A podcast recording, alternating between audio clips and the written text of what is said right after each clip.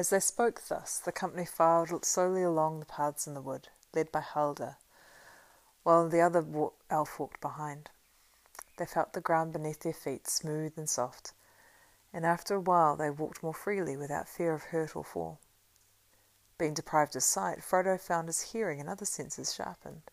He could smell the trees and the trodden grass. He could hear many different notes in the rustle of the leaves overhead, the river murmuring away on his right, and the thin, clear voices of birds in the sky. He felt the sun open his face and hands when they passed through the open glade. As soon as he set a foot upon the fair bank, far bank of Silverlode, a strange feeling had come upon him, and it deepened as he walked on into the Naith. It seemed to him that he had stepped over a bridge of time into a corner of the elder days, and was now walking into a world that was no more in Rivendell. Sorry, walking into a world that was no more. In Rivendell there was a memory of ancient things. In Lorien the ancient things still lived on in the waking world. Evil had been seen and heard there, sorrow had been known. The elves feared and distrusted the world outside. Wolves were howling in the wood's borders. But on the land of Lorien no shadow lay. All that day the company marched on until they felt the cool evening come and heard the early night wind whispering amongst the leaves. Then they rested and slept without fear upon the ground, for their guides would not permit them to unbind their eyes, and they could not climb. In the morning they went on again, walking without haste. At night, at noon, they halted, and Frodo was aware that they had passed out under the shining sun. Suddenly he heard the sound of many voices all around him. A marching host of elves had come up silently. They were hastening towards the northern borders to guard against any attack from Moria, and they brought news, some of which Haldir reported. The marauding orcs had been waylaid and almost all destroyed. The remnant had fled westward towards the mountains and were being pursued. A strange creature had also been seen, running with a bent back and hands near the ground like a beast, yet not of beast shape. It had eluded capture, and they had not shot it, not knowing whether it was good or ill, and it had vanished down the Silverlode southwards. Also, said Haldir, they bring me message from the Lord and Lady of Galadhrim. You are to all walk free, even the dwarf Gimli. It seems that the lady knows who and what each member of your company is. New messages have come from Rivendell, perhaps. He removed the bandage from Gimli's eyes. Your pardon, he said, bowing low. Look on us now with friendly eyes. Look and be glad, for you are the first dwarf to behold the trees of Naith of Lorien since Durin's day.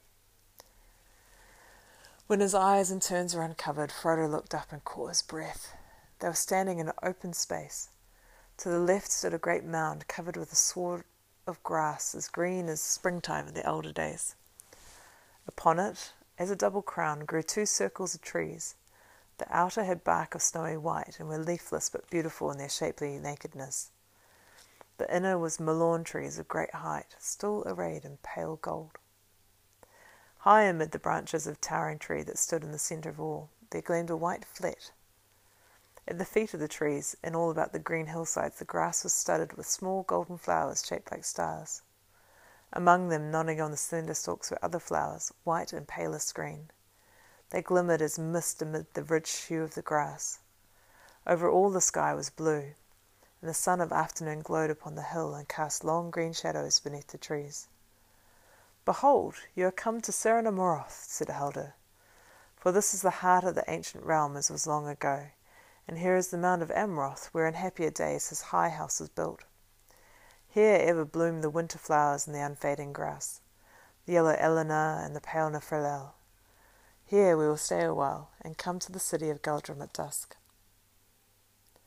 The others cast themselves down upon the fragrant grass, but Frodo stood a while, still lost in wonder. It seemed to him they had stepped through a high window that looked on to a vanished world. A light was upon it from which his language had no name. All that he saw was shapely, but the shapes seemed at once clear cut, as if they had first conceived and drawn the uncovering of his eyes, and ancient as if they had endured for ever. He saw no colour but those he knew, gold and white and blue and green, but they were fresh and poignant as if they had at that moment first perceived them and made for their names new and wonderful. In winter there was no heart In winter here, no heart could mourn for summer or for spring. No blemish or sickness or deformity could be seen in anything that grew upon the earth. On the land that Lorien there was no stain. He turned and saw that Sam was now standing beside him, looking round at him with a puzzled expression and rubbing his eyes, as if he was not sure that he was awake. It's sunlight and bright day, right enough, he said, but I thought the elves were all for moon and stars. But this is more elvish than anything I ever heard of. I feel like I was as if I'm inside a song, if you take my meaning. Haldir looked at them, and he seemed indeed to take the meaning of them both in thought and word. He smiled. You feel the lady you feel the power of the Lady of Galadhrim, he said. Would it please you to climb up with me to Cerin Amroth? They followed him, and they stepped lightly upon the grass clad slopes. Though he walked and breathed, and about him living leaves and flowers were stirred by the same cool wind as fanned his face, Frodo felt that he was in a timeless land that did not fade or change or fall into forgetfulness. When he had, when he had gone and passed again into the outer world, still Frodo, the wanderer from the Shire, would walk there upon the grass amongst the Elanor and the Diffriel, Nifriel and the fair Lord Lothlorien. They entered the circle of the white trees. As they did so, the south wind blew upon Cerin Amroth and sighed amongst the branches.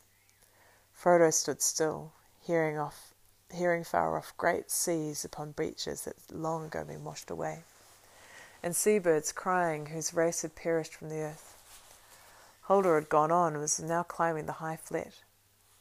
As Frodo prepared to follow him, he laid his hand upon the tree beside the ladder Never before had he been so suddenly and so keenly aware of the feel and texture of a tree's skin and the life within it.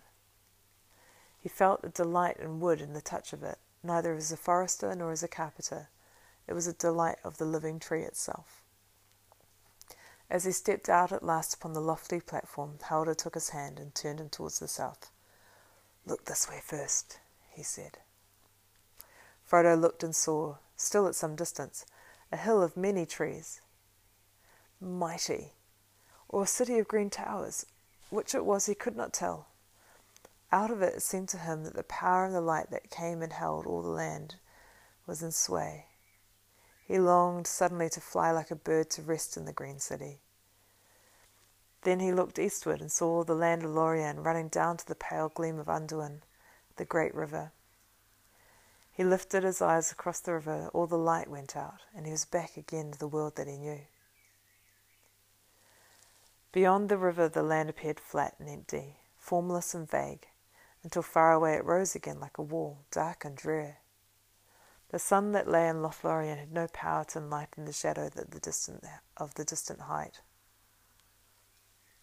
There lies the fastness of southern Mirkwood, said Haldir. It is clad in a forest of dark fir, where the trees strive against one another, and their branches rot and wither. In the midst upon the stony height stands Dol Guldur, where long the hidden enemy had his dwelling. We fear that now it is inhabited again with a power sevenfold. A black cloud lies often over it of late. In this high place you may see two powers that are opposed one to another, and ever they strive now in thought. But whereas the light perceives the very heart of the darkness, its own secret has not yet been discovered. Not yet. He turned and climbed swiftly down, and they followed him. At the hill's foot, Frodo again found Aragorn, standing still and silent as a tree, but in his hand was a small golden bloom of Elanor, and a light was in his eyes. He was wrapped in some fair memory, and as Frodo looked at him, he knew that he beheld things as they once had been in the same place. For the grim years were removed from the face of Aragorn, and he seemed clothed in white, a young lord, tall and fair, and he spoke words in the Elvish tongue, to whom no, home, to whom a person that Frodo could not see. Arwen vanimelda namárië, he said, and he drew a breath. Returning out of his thought, he looked at Frodo and smiled. Here is the heart of the Elvendom on earth, he said, and here my heart dwells ever, unless there be a light beyond the dark roads that we must still tread, you and I. Come with me. And taking Frodo's hand in his, he left the hill of Ser Amoroth, and came here never again as a living man.